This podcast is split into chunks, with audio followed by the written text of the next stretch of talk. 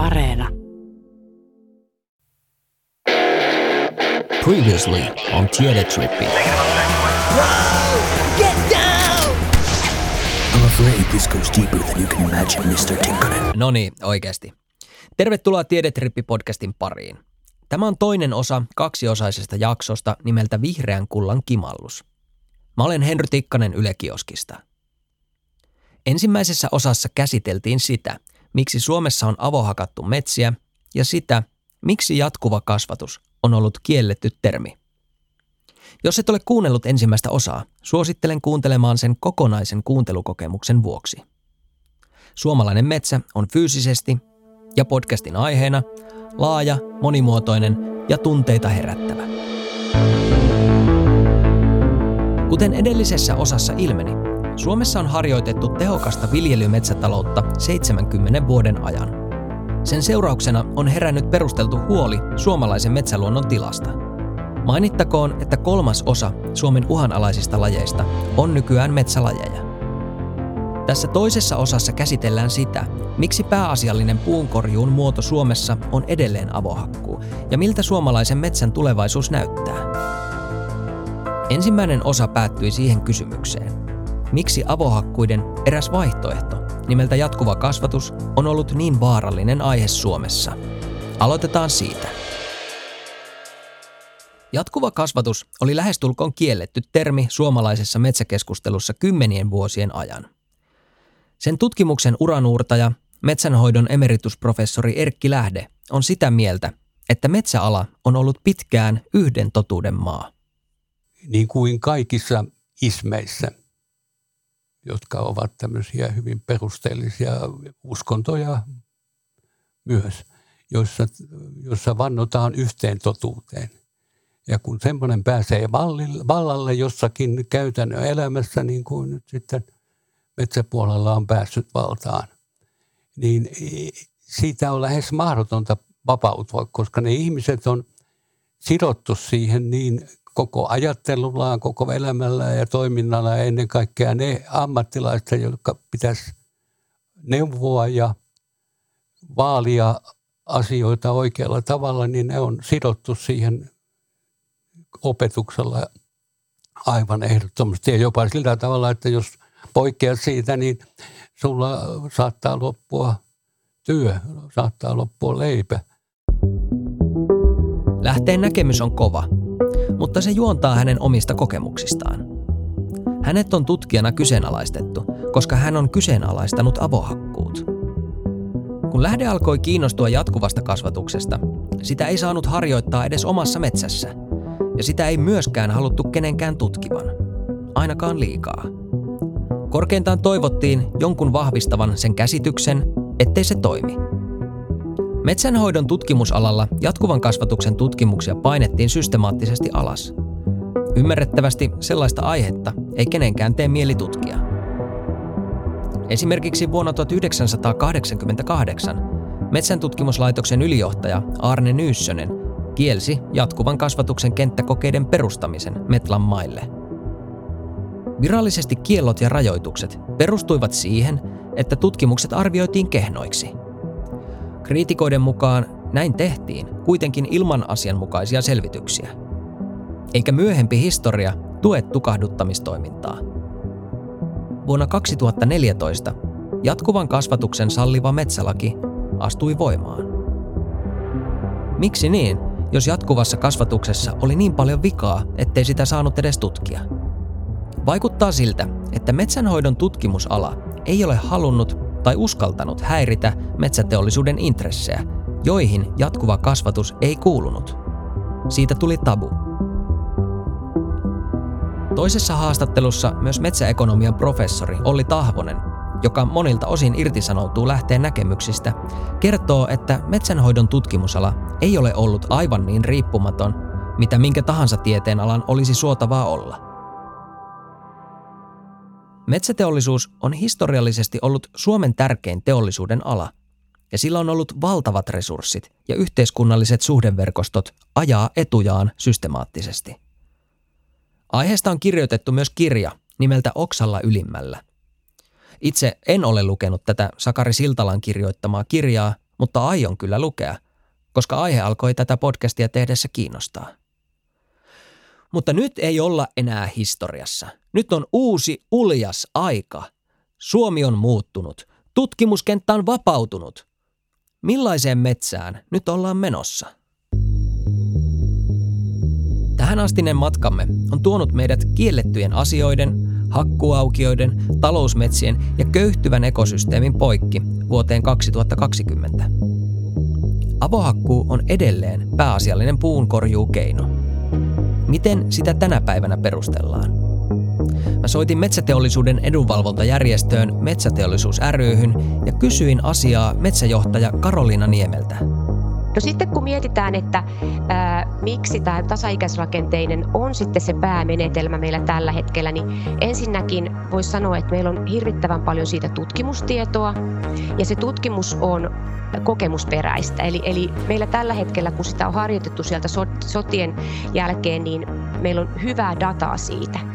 Eli me hy- aika hyvin pystytään tietämään, miten se puusto kehittyy ja, ja niin edelleen. Eli meillä on ihan oikeasti kokemusperäistä tietoa siitä nyt paljon. Näin perustelee metsäjohtaja Karolina Niemi Metsäteollisuus rystä. Sen sijaan jatkuvaa kasvatusta, kun sitä on harjoitettu hirveän vähän, niin siitä meillä ei ole sellaista kentällä toteutettua tutkimustietoa hirvittävän paljon. Ja se on aika paljon Etelä-Suomen kuusikoista. Eli, eli sieltä meillä on jonkin verran tietoa. Ja tämä on yksi selkeä syy, minkä takia me tarvitaan enemmän selkeästi äh, siellä kentällä tehtyä tutkimustietoa, eikä pelkästään mallinnusta ja simulointia, mikä on aina yksinkertaistus. Jatkuvaa kasvatusta ei tosiaan ole harjoitettu Suomessa kauan, koska menetelmä on ollut käytännössä kielletty 1950-luvulta asti. Vasta vuonna 2014 metsälakiin tuli uudistus, että jatkuvaa kasvatusta saa harjoittaa. Koealoja on kuitenkin ollut jo pitkään, 1980-luvun alusta asti. Professori Lähde kertoo, että niitä on kymmeniä, ja ne sijaitsevat kaikkialla Suomessa, etelästä aivan pohjoisimpaan Lappiin asti. Luonnonvarakeskuksen sivuilla lukee, että Lukella on käytössään ainutlaatuiset koesarjat, joissa erirakenteisen metsän kasvatuksen menetelmiä on kokeiltu ja puiden ja metsän kehitystä seurattu tarkoilla mittauksilla useita vuosikymmeniä. Mitä tutkimuksia metsäteollisuus siis käyttää? Ne tutkimustiedot, mitä meillä on näistä Etelä-Suomen kuusikoista, niin osoittaa, että se puun tuotos on jatkuvassa kasvatuksessa 10-20 prosenttia heikompi Ruotsalaiset tutkimukset on osoittanut, että jopa 15-25 prosenttia. Eli se tuotos sillä pitkällä aikajänteellä on pienempi jatkuvassa kasvatuksessa. Eli jos kerätään aina vaan ne isoimmat puut pois jatkuvassa kasvatuksessa, niin miten voidaan varmistaa se, että se tuleva sukupolvi, joka sieltä sitten lähtee kasvuun, että miten se kasvaa ja kehittyy, jotta se puuntuotoskyky pysyy hyvänä. Ja tämä on oikeastaan se jatkuvan kasvatuksen iso kysymysmerkki edelleen. Eli tasaikäisrakenteisessa me tiedetään se hyvin. Metsäteollisuuden intressi on siis puukuutioiden määrä ja puuraaka-aineen virran tasaisuus. Sellubisneksen näkökulmasta se on ymmärrettävää. Suomalaisessa metsänhoidon tutkimuksessa on tehty valtavasti tieteellistä tutkimusta puiden kasvattamisesta avohakatuille aloille – Vuosikymmenten kuluessa tasaikäiskasvatukseen ja avohakkuisiin perustuvasta menetelmästä on hiottu äärimmäisen tehokas koneisto tehtaiden ruokkimiseen. Systeemi rullaa jouhevasti. Se tuottaa riittävän kokoista kuitupuuta ja se on helppoa että ennustettavaa metsäteollisuuden näkökulmasta. Muutokset tai häiriöt ovat bisneksen kannalta riski. Metsäteollisuuden näkökulmasta jatkuva kasvatus näyttäytyy siis riskinä. Iso bisnes luistaa, mutta onko puukuutioiden tuijottaminen kansantaloudellisessa mielessä kannattavaa? Se onkin aivan toinen kysymys. Kuten metsäekonomian professori Olli Tahvonen asian muotoilee. Eihän Nokiakaan maksimoinut puhelimien tuotantoa kappalemäärissä, vaan euromääräistä voittoa. No nyt voidaan tietysti vitsailla, että Nokialla ei sitten mennytkään niin hyvin, mutta ymmärrämme pointin. Se pointti on se – metsätaloutta voi hoitaa monella tavalla, varsinkin jos on metsänomistaja. Mä olen kotoisin paperipaikkakunnalta Kemistä. Siellä kaksi valtavaa metsäyhtiöiden tehdasta on tuonut leivän kaupunkilaisten pöytään vuosisadan ajan. Uusi valtava biotuotetehdaskin on suunnitteilla. Mä ymmärrän hyvin metsäteollisuuden työpaikkojen merkityksen. Sanon tämän, koska jotkut kokevat metsäkeskustelun olevan hyökkäys metsäteollisuutta vastaan. Sellaiseen en ole törmännyt ollenkaan. Ei kriittinen professori lähdekään ole sitä mieltä, ettei metsiä saisi hyödyntää. Kun tämmöinen tukkipuu sahataan sahalla laudoiksi, lankuiksi ja niin edelleen, niin siitä jää, siitä tukista jää yli 50 prosenttia, jopa tuommoinen 60 prosenttia sahaustähteeksi, sanotaan näin. Ja se on suoraan käytettävissä selluksi ja paperiksi. Eli jos me katkaisemme kymmensenttisen puun metsässä ja panemme pelkästään selluksi, me saamme siitä kauhean vähän rahaa, paljon työtä. Mutta jos me se 10 senttiä annetaan kasvaa 30 senttiseksi, niin me saamme enemmän sitä sellua kuin sitä 10 senttisestä, mutta samalla me saamme paljon arvokkaamman tukin ja niistä lautoja. Eli että tässä ei ole edes kysymys siitä, että tämä puupeltokasvatus olisi taloudellisesti järkevää, vaan se on juuri päinvastoin. Eli järkevästi hoitaa ja jatkuvalla kasvatuksella voidaan kohentaa taloutta sekä yksittäisen metsänomistajan osalta, sen, sen motokoneen käyttäjänkin osalta, joka, jolle tulee paljon parempi tili, jos se hakkaa isompia puita kuin jos se hakkaa vain pieniä puita. Ja sitten kaiken lisäksi tietysti koko yhteiskunta. Näin visioi metsänhoidon professori Erkki Lähde. On kokonaan toinen asia, millainen valmiustaso, kyky tai halu suomalaisella metsäteollisuudella olisi kehittää puusta valmistettavia tuotteita, jos tehtaille alkaisikin virrata merkittäviä määriä järeää puuta. Suurin osa Suomen metsistä on talousmetsää, sekä yksityisten että valtion omistuksessa. Talousmetsistä hakattavasta puusta lähes 90 prosenttia myydään metsäteollisuuden käyttöön. Siitä tehdään paperia, kartonkia ja muita tuotteita. Jos ennen eri pura oli siitä, saiko jatkuvasta kasvatuksesta edes puhua, niin nykyään eri pura on siitä, että tuottaako jatkuva kasvatus vähemmän, yhtä paljon vai enemmän puuta kuin avohakattavat talousmetsät. Sekin riippuu näkökulmasta. Puhutaanko määrällisesti vai laadullisesti? Tai puhutaanko Etelä- vai Pohjois-Suomesta? Erkki lähteen mukaan jatkuvan kasvatuksen metsä voi tuottaa jopa enemmän puuta ja parempilaatuista. Luonnonvarakeskuksen laskelmien mukaan jatkuva kasvatus tuottaisi hieman vähemmän puuta. Professori Olli Tahvonen asemoittuu puolestaan eri tavalla. Tahvosen mukaan nopeasti kasvavat Etelä-Suomen kuusikot, jotka ovat nopeimmin kasvavia puustoja Suomessa, tukevat avohakkuumallia taloudellisessa mielessä, kuten metsäjohtaja Niemi aiemmin sanoi. Samoin hyvin kasvavat männiköt. Mutta tilanne muuttuu, kun mennään pohjoisemmaksi. Siellä puu kasvaa hitaammin, jolloin jatkuva kasvatus tulee tahvosen mukaan metsänomistajan kannalta kannattavammaksi. Ja jos metsänomistajat tienaavat enemmän rahaa, on se kansantaloudellisessa mielessä järkevää. Tahvonen huomauttaa, että myös korkokanta vaikuttaa oleellisesti siihen, miten metsää kannattaa hakata. Korkokannalla tarkoitetaan siis metsän vaihtoehtoisen sijoituskohteen tuottoa – Eli oletetaan, että sinulla olisi kymppitonnin edestä metsää, niin kuinka paljon tuottoa saisit kymppitonnilla esimerkiksi osakemarkkinoilla? Jos metsikön arvokasvu lasketaan suuremmaksi, kannattaa silloin raha pitää puissa. Tahvonen sanoo, että esimerkiksi korkea korkokanta suosii jatkuvaa kasvatusta, koska silloin avohakkuun jälkeiset investoinnit, kuten maanmuokkaus, taimet ja istutus, tulevat kannattamattomaksi. Monet metsänomistajat asuvat kaupungeissa, eivätkä välttämättä tiedä kovin paljon omista, usein perityistä metsistä tai metsistä ylipäätään. Jatkuvan kasvatuksen puolesta puhujat kertovat, että ongelmallista on se, että metsäammattilaiset neuvovat metsänomistajia usein avohakkaamaan metsän. Vaihtoehdoista ei välttämättä edes mainita, tai niitä ei ainakaan selitetä auki. Tietysti etsivä löytää – Yksinkertainen nettihaku paljastaa, että jatkuvan kasvatuksen hakkuita on myös tarjolla isoilla metsäyhtiöillä. ylivoimaisesti suurin osa hakkuista on silti edelleen avohakkuita, vaikka jatkuva kasvatus on lisääntynyt. Myös tilastoinnissa on tutkijoiden mukaan sekavuuksia. Metsänviljelyä kutsutaan esimerkiksi tasaikäiskasvatukseksi tai jaksolliseksi kasvatukseksi, joiden lopputuloksia ovat uudistushakkuu tai päätehakkuu, eli siis avohakkuu.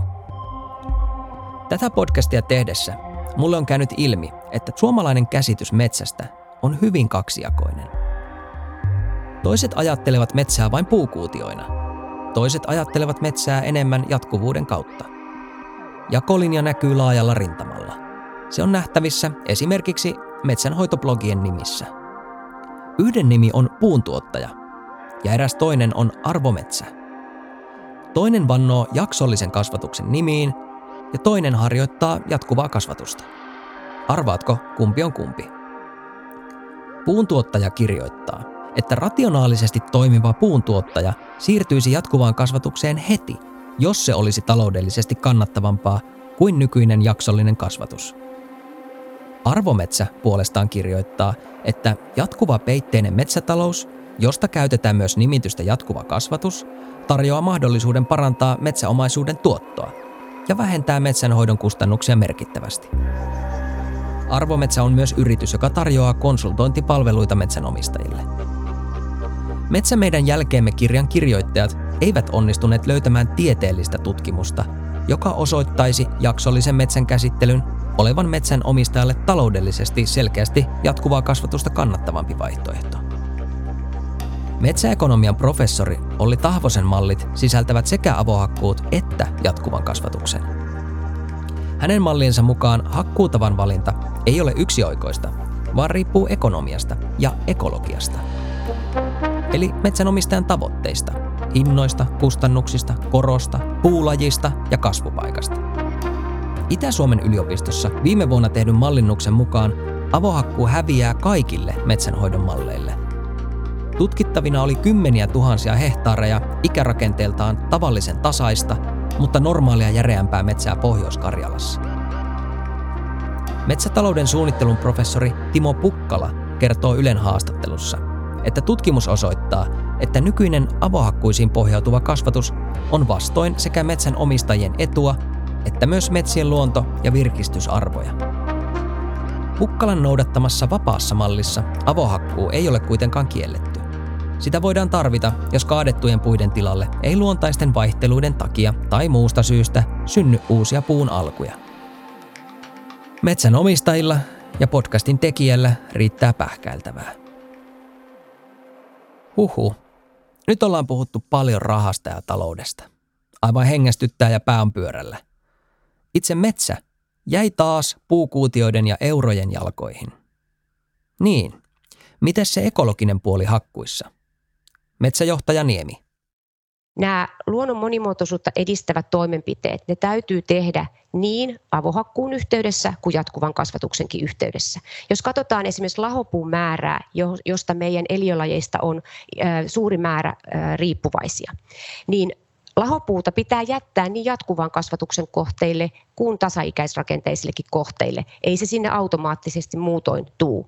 Eli, eli kummassakin täytyy nämä tietyt toimenpiteet tehdä. Ja jatkuvasta kasvatuksesta hyötyy sellainen lajisto tietenkin, joka vaatisi enemmän tämmöistä peitteellisyyttä, kun taas ne, jotka kun tehdään avohakkuita, niin siellä viihtyy ja niitä auttaa sitten taas sellaiset, tai nämä lajit, jotka tarvitsevat tämmöistä avoimempaa aluetta, sanotaan nyt vaikka esimerkkinä ihan vain vadelma, niin, niin niille taas on ne alueet, jotka on enemmän valoisia. Ja tämä on sitten taas niin kuin eri lajit eri tavalla reagoi näihin, näihin tota, hakkuumenetelmiin. Näin sanoo metsäteollisuuden metsäjohtaja Karoliina Niemi avohakkuiden ekologisuudesta. Hänen mukaansa jatkuvan kasvatukseen siirtyminen merkitsisi myös sitä, että metsäteollisuus joutuisi kasvattamaan hakkuupinta-alaa. Tällä hetkellä vuosittain avohakataan noin 150 000 hehtaaria metsää, joka karkeasti vastaa seitsemän Helsingin kaupungin pinta-alaa. Tässä vaiheessa mä olen jo aivan sekaisin suomalaisesta metsäkeskustelusta, kaikista luvuista, näkemyksistä ja risteilevistä tutkimuksista. Eniten hämmentää se, että metsästä puhuminen on kuin leikkisi tulitikuilla ruutitynnyrin vieressä. Kaikki tahot, keiden kanssa juttelen, ovat kieli keskellä suuta ja äärimmäisen tarkkoja siitä, mitä sanotaan ja miten sanotaan. Keskenään riiteleviä tutkimuksia, tutkijoita ja metsänomistajia villisee siellä sun täällä. Olen soittanut tutkijoille, jotka sanovat, ettei jatkuva kasvatus ole tutkimusten valossa ainakaan avohakkuita huonompi. Olen lukenut tutkimuksia ja eritoten mielipidekirjoituksia, joissa sanotaan tasaikäisrakenteisen puuston kasvavan paremmin. Osa tutkijoista sanoo, että kasvupaikka vaikuttaa kumpi on parempi. Olen lukenut tutkimuksista metsäluonnon köyhtymisestä ja uhanalaisista lajeista, jolta on loppunut elinympäristö. Olen lukenut mustikan taantumisesta. Sitten on olemassa näkemyksiä, että avohakkuaukiot olisivat esimerkiksi joillekin hyönteislajeille hyvä asia. Tai vadelmalle.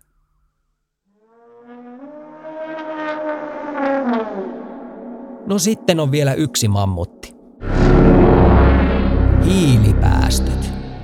Meidän täytyy varmistaa se seuraava puusukupolvi, jotta me pystytään se hiilensidonta ja hiilivarastot ja nämä kaikki pitkällä aikajänteellä pitämään, ää, pitämään tota, tai ylläpitämään niitä.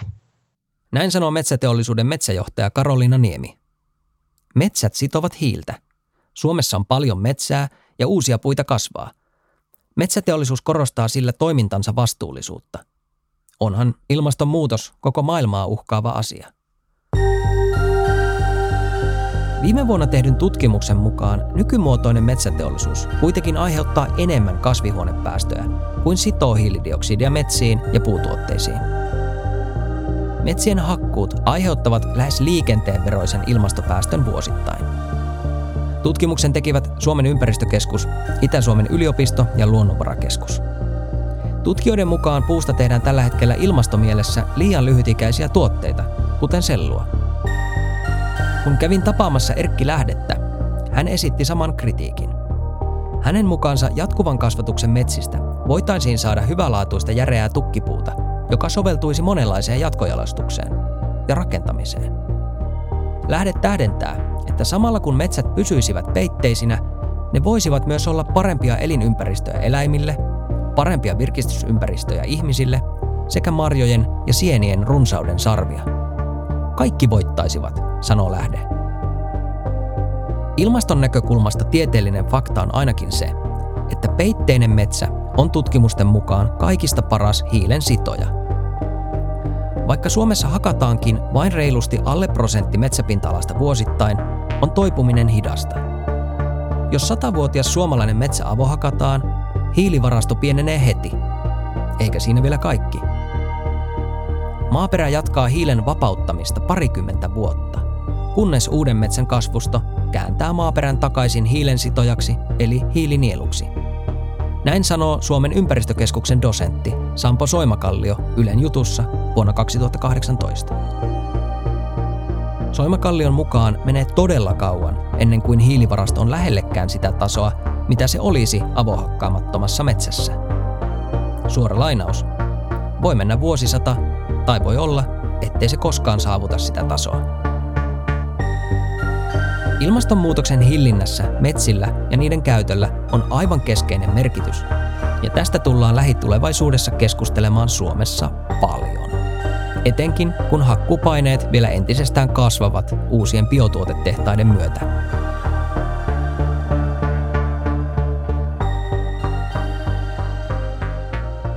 Tämä matka lähti liikkeelle siitä, että ihmettelin kolilla vaeltaessani, että miksi metsiä avohakataan. Niin tehdään, koska se on ollut maan tapa 70 vuotta ja koska se on tuottoisa ja turvallinen metsäbisnekselle. Mutta onko se ainoa keino? Se ei ole ainoa keino. Jatkuvan kasvatuksen hakkuita ja tutkimuksia tehdään myös. Muitakin metodeja on olemassa. Kuumimpina metsäsodan aikoina tutkija Erkki Lähde aloitti jatkuvan kasvatuksen puolesta puhumisen eikä suostunut hiljentymään.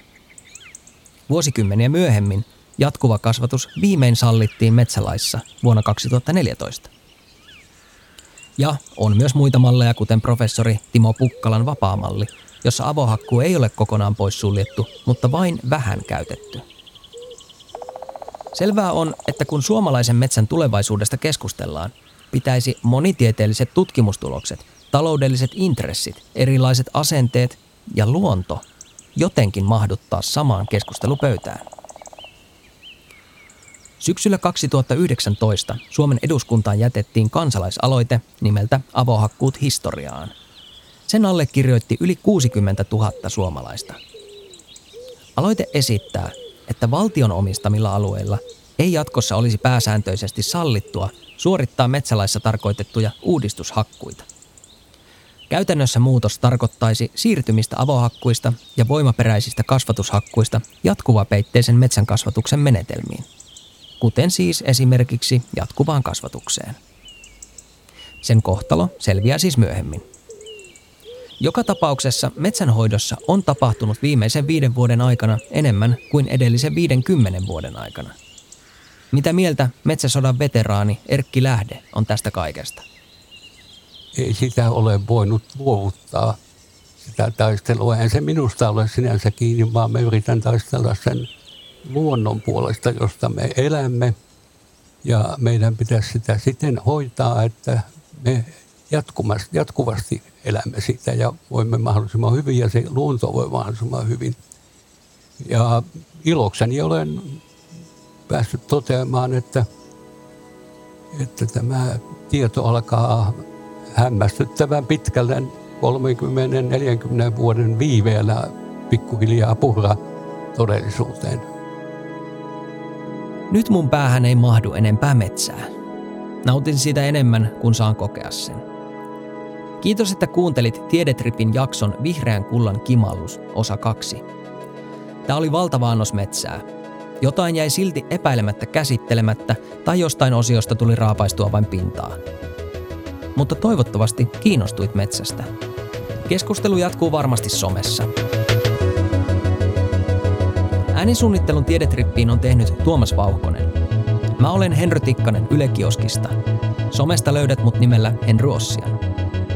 Ja jos haluat lisää kuunneltavaa, muistathan, että kaikki Tiedetripin ensimmäisen tuotantokauden jaksot löytyvät Yle Areenasta. Tavataan taas.